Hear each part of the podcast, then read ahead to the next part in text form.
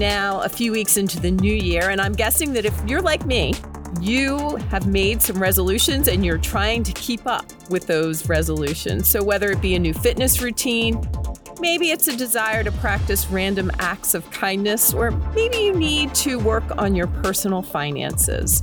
Fortunately, with the new year, we have several new laws, one which touches on the latter resolution. It is a new year, and there are several new laws that are set to take effect this year. One of which will provide a firm foundation for every child in the Commonwealth when it comes to financial decisions. And with that, I would like to welcome today's guest to our podcast. It is Senator Chris Gebhard from Lebanon County. Senator Gebhard, it is great to see you. Thank you for joining me today.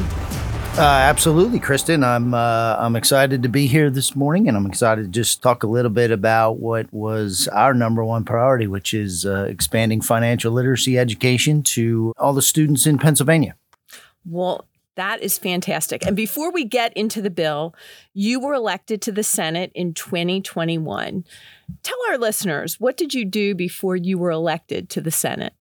So what I did is actually what I still do today, and I own an insurance agency in Lebanon. So I have been in the insurance business since uh, I graduated from college. It's been a great career for us and has allowed me to give back to my community, not only from a business standpoint, but also in the public service sector. So, as you noted, you came in to the Senate, and one thing that you were and still are very keen on is improving educational outcomes for our next generation. And part of that has to do with financial literacy in your chosen career path prior to being a legislator, probably something that you saw every day in your business. And now, with the whole 23 24 state budget legislation getting completed in December, one bill that Governor Shapiro signed into law was your legislation to require financial literacy in public schools as a prerequisite for graduation. So, walk us through the bill, how you came up with the idea, and what taxpayers need to know about this new initiative. One of the things that I have always looked back and thought I was really blessed with was I grew up in a family where financial issues and financial information was something that we discussed as a, as a group. We would be, you know, at the dinner table or we'd be going through various parts of our life as we were growing up and and my parents always made it an issue that they wanted to share and they wanted to help teach us whether it was talking about our first credit card talking about you know investing talking about what the concepts of saving money look like. Those were that was all information that i was lucky enough to get at home. And what i think we found as we as i kind of grew up and kind of got out and you know got out into the adult world was it seems that, that most of most of americans don't get that type of information. They don't have that benefit. And one of the places that it seemed logical to me to provide that information is through the school system, through education. And so our goal was always to make, you know, financial literacy, make it become a meaningful part of the education curriculum. And we wanted every student in the Commonwealth to take this class. And so that's kind of where that idea came from and pretty excited. You know, it's now Act 35, and so we're pretty excited to see it finally get to the finish line.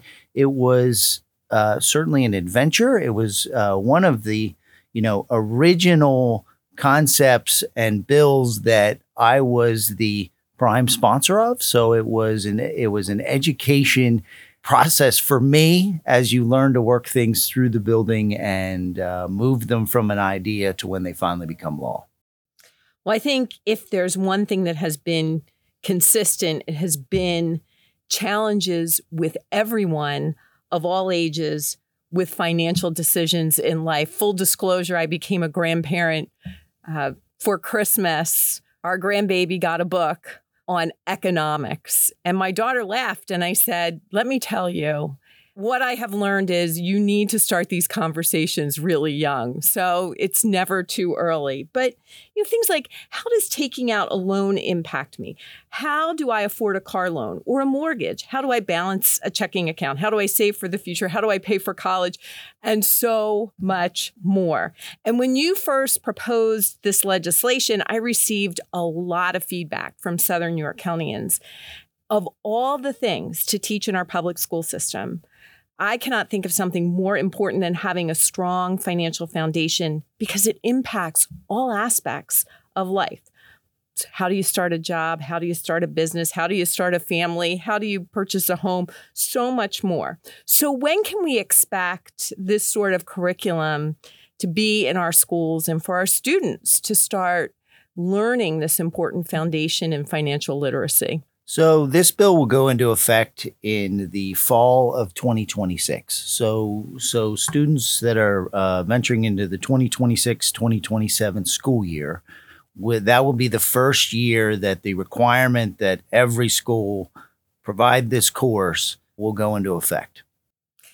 That's that's wonderful. And I have to tell you that one of the things I loved with our three children going through school was I always felt like I was getting a refresher uh, when I had to help them with their their English homework or their math homework. I had to relearn things that I had learned as a young person. So I think this will be an even broader benefit uh, to the greater community. And it's a fascinating issue. I want to thank you on behalf of my constituents for leading this effort, getting it across the finish line.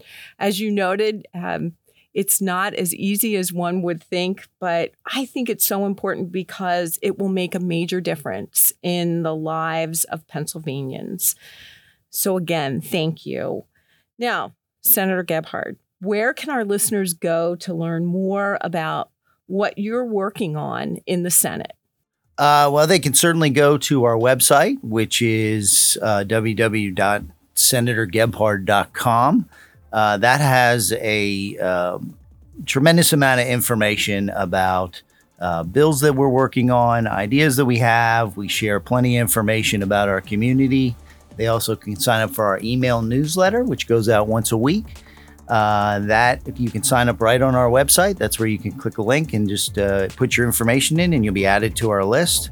Uh, we we share everything that's kind of happened over the last week uh, in in the government world, and and we also share a lot of uh, information about the community, about events in our community, and things that um, we we think and we hope that people in our in our district uh, are are looking for and find it interesting. Well, today's guest was Senator Chris Gebhard of Lebanon County, and I want to thank you again for tuning in to today's episode. If you have any questions, please do not hesitate to visit my website at senatorkristin.com. And this is Kristin Phillips Hill signing off, and we'll look forward to talking to you again soon.